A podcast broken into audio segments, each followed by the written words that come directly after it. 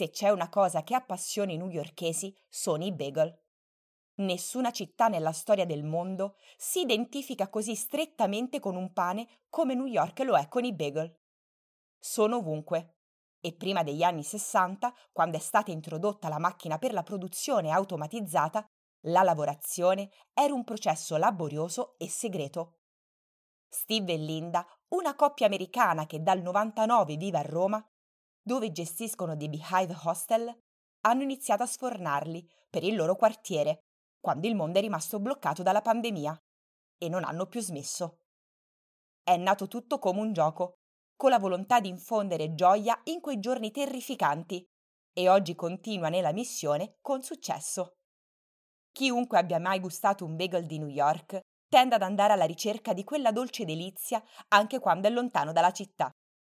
E così Steve, quasi per caso, ha fatto scoprire ai romani i suoi soffici bagel, tanto che sono diventati una sorta di poesia culinaria che approda in tutta Italia grazie al servizio delivery.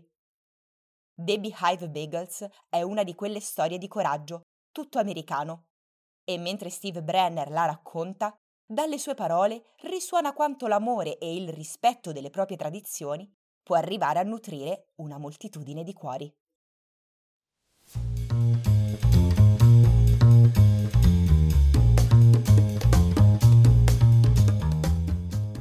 Io mi chiamo Maria Sola Angeletti e questo è New York Life, un progetto giornalistico nato nel 2021 che si articola in una newsletter e un podcast per comprendere con chiarezza New York.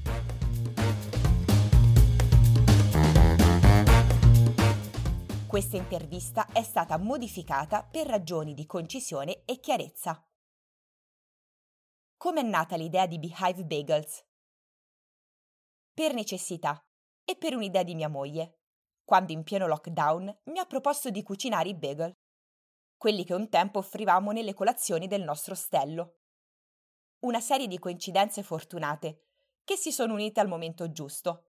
I bagel sono un cibo pratico e soprattutto per molti americani in Italia, è un cibo amico.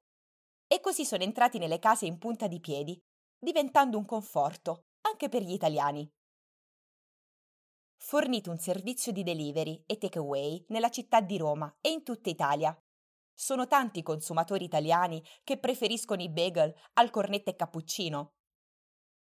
No, il mercato italiano è ancora da conquistare non è semplice soprattutto perché i bagel che esistono in commercio in Italia non sono di qualità e così vengono scartati dalla spesa quotidiana.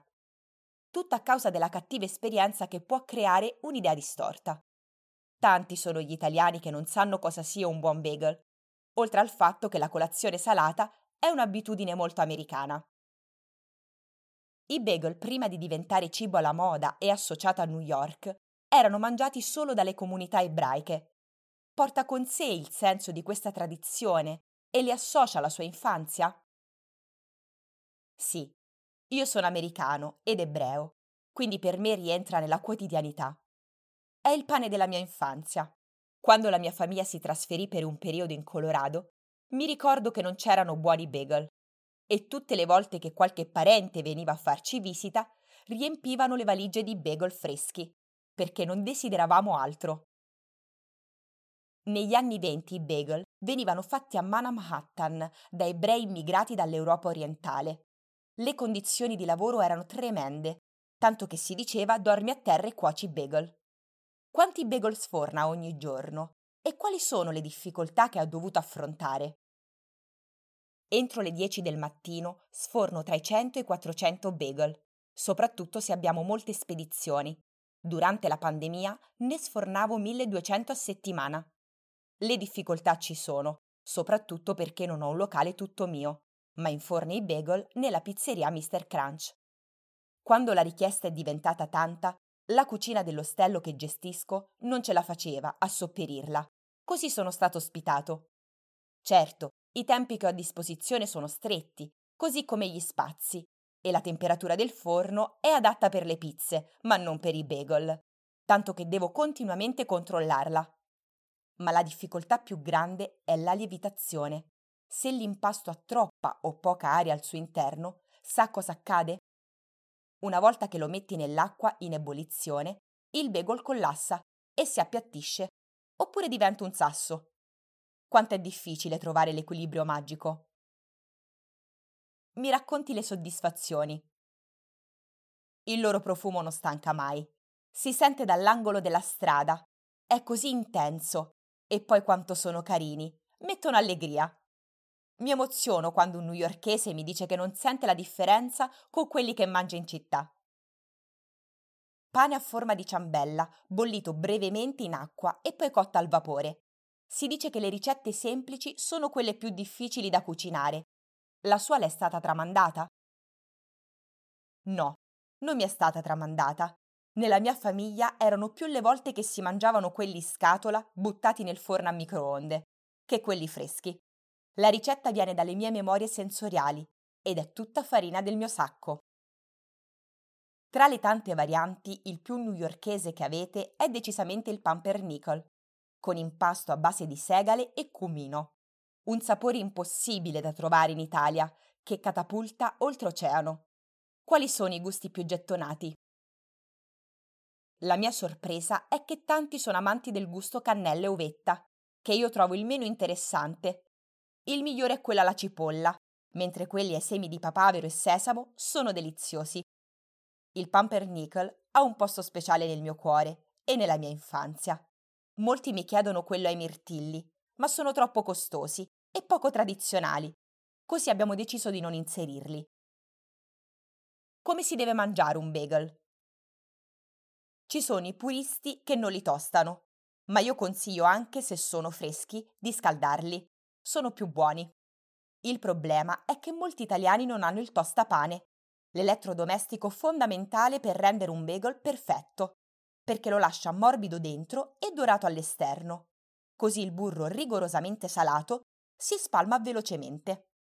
Ho scoperto che è un ingrediente che fa storcere il naso a molti italiani, anche se quelle poche volte che sono riuscita a convincerli sono rimasti a bocca aperta. Che soddisfazione! Nel 1951 il New York Times, in un articolo sullo sciopero dei panettieri di bagel, ritenne necessario fornire una guida alla pronuncia e definirlo come un rotolo con superficie smaltata con pasta bianca soda. Si trova spesso nella condizione di dover spiegare cosa sono? Sì, mi chiedono soprattutto come si pronuncia, ma per gli italiani noto che dopo diversi tentativi tornano a sbagliare.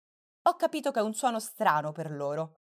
Tante volte mi trovo a spiegare cosa sono.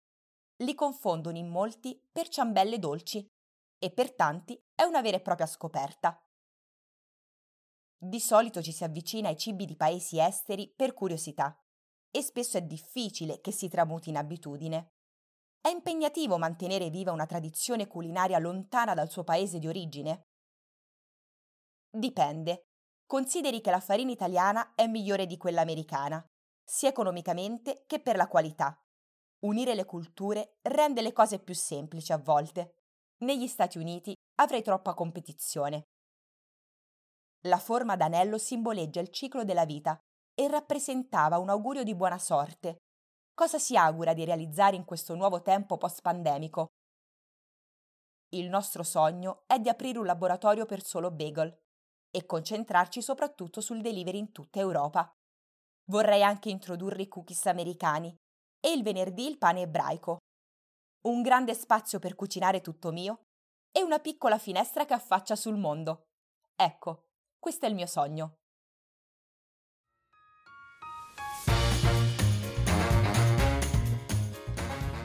New York Life è un podcast prodotto e curato da Maria Sola Angeletti. La sigla e i suoni sono di Pond 5.